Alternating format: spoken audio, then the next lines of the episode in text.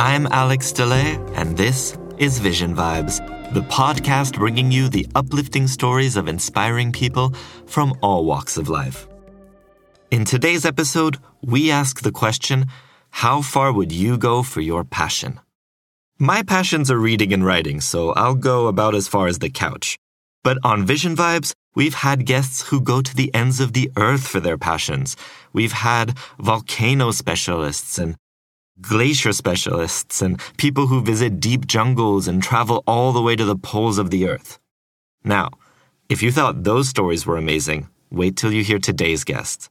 She takes her dedication to a whole new level, perhaps even a higher level. Biologist Sacha Dench is often called the human swan. She set a world record by flying over 7,000 kilometers, tracking Bewick swans as they migrated across 11 countries. She accomplished this in what's called a paramotor, which is a sort of paraglider with a motor attached to it. I'd never heard of this before. Sacha is also an ambassador for the UN Convention on Migratory Species. She raises awareness about conservation and the rapid deterioration of bird habitats worldwide. We sat down with Sacha and asked her, why risk her life following birds across the sky over so many thousands of kilometers? I never set out to do anything particularly extreme and I'm not an adrenaline junkie. So I would never, for example, bungee jump or base jump. I don't like that kind of feeling of sort of unbridled falling, for example.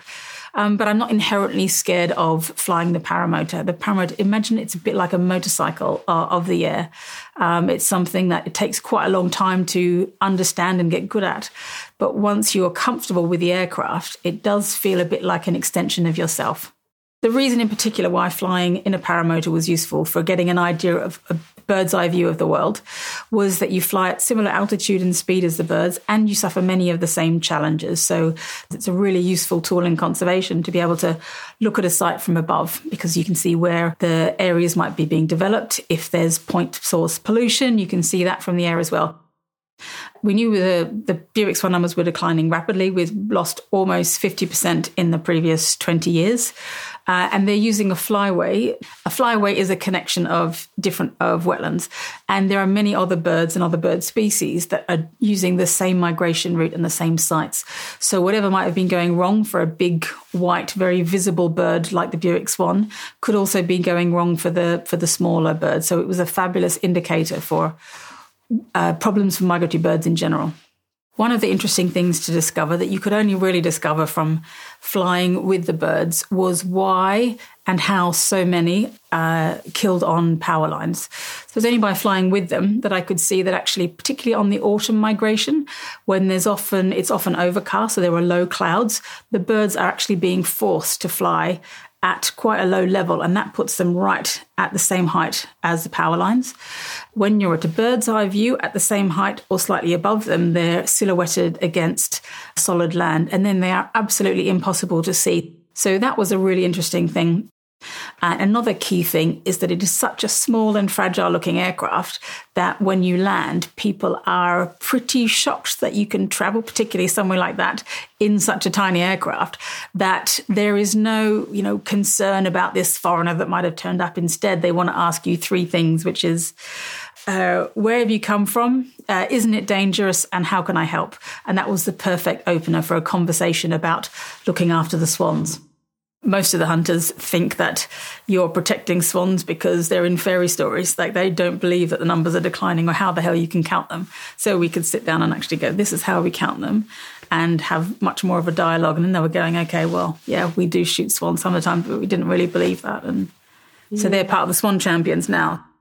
I um, set up Conservation Without Borders to try and do more expeditions following the lives of migratory species, birds, but also marine and other species, because we'd found a way of bringing together people, finding, creating an incredible story, bringing together people and research to try and find solutions for the birds. In essence, most of the problems that are a challenge for migratory birds are the same challenges for people. So, this issues of climate change, issues of plastic, uh, loss of habitat, pollution of our and loss of our water supplies. All of these issues are the same issues that we're facing. We're also connecting people from developed com- countries with less developed countries. We're connecting the warmer areas with the colder areas. So it connects people also across uh, boundaries of politics and language we chose the osprey to track because it's another bird that has potential to be a really inspiring. A, it's quite a large bird of prey, it's very visible, and being the top predator in a food chain, um, it is also a great indicator of the health of a flyway. Um, it also has an incredibly inspiring story it was persecuted to extinction in decades and centuries past, and it is now making a comeback because people have decided to make an effort to do so. So it's a symbol of what can be changed if we try to do that. You know how sometimes people say that in order to really understand something, you have to become that thing? Like if you really want to understand juggling, you have to become a juggler, something like that. Listening to Sacha Dench made me realize she basically became as close as humanly possible to becoming a bird. Flying through the skies gave her that unique perspective. She understood things about risks to bird habitats and flight paths in a unique and astonishing way that she really could only understand by being up there. What a statement it must be if you're on the ground and somebody just lands in a paramotor in your garden and starts talking to you about conservation. I don't know about you, but I definitely listen to that person. Still, her journey came with huge risks. And in November 2021, she was ending a mission in Scotland and a tragedy occurred. Sacha collided midair with a cameraman flying nearby.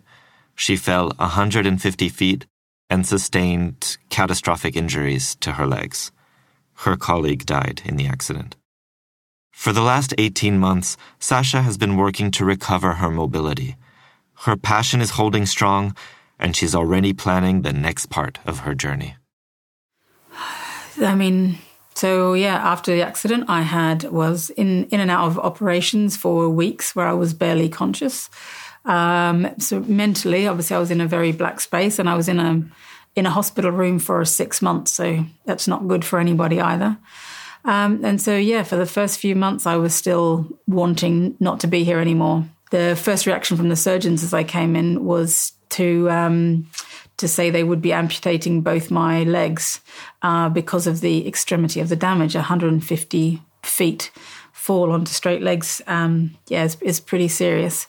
And I'd also broken all my ribs, my hip, my sacrum uh, as well. I was lucky that there was no damage to my internal injuries in my head, but they were going to amputate my legs. And just the people around me at the time asked, because I was so active and the outdoors is my life, whether they could try and save them. And they agreed to have a go, um, but with no promises and the understanding that I might not walk again. For the first few months, I couldn't see how I could come back for that. I felt that, that physically I was never going to be myself again and might be forever dependent. I felt that uh, you know, losing a friend in those circumstances is awful. And I wasn't sure that I was mentally my, that I could be myself. And then psychologist turned up and I feel like what she did to me in that very first meeting, where we had a conversation and then she mapped out on a piece of paper lots of different small areas of work that I could do. And each one of those sessions was a bit like her teaching me to build a ladder to get myself up to the next stage. And I'll remember the day I first saw the light and I kind of told her that. That was like, you know, I feel now as though I can potentially go out and be myself again. I feel like myself again. I'm a slightly different self. Physically, I'll have to do things slightly differently, but I have the same drive and passion that I had before. Our strategy over the next few years is the 2030 Global Challenge, and that is a whole series of expeditions. We'd most like to do next is the East Asian Australasian Flyway, and that is an incredible bird migration highway. It goes from Alaska and the Russian Arctic down through uh, Asia and all the way down to Australia.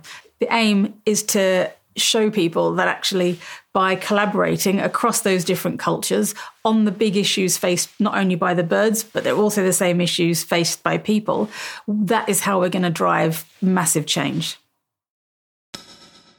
The courage it must take for Sacha Dench, not just to risk her life for bird conservation, but after almost losing her life, to keep on going. That's the kind of dedication to passion that only comes with a deep seated sense of purpose in life.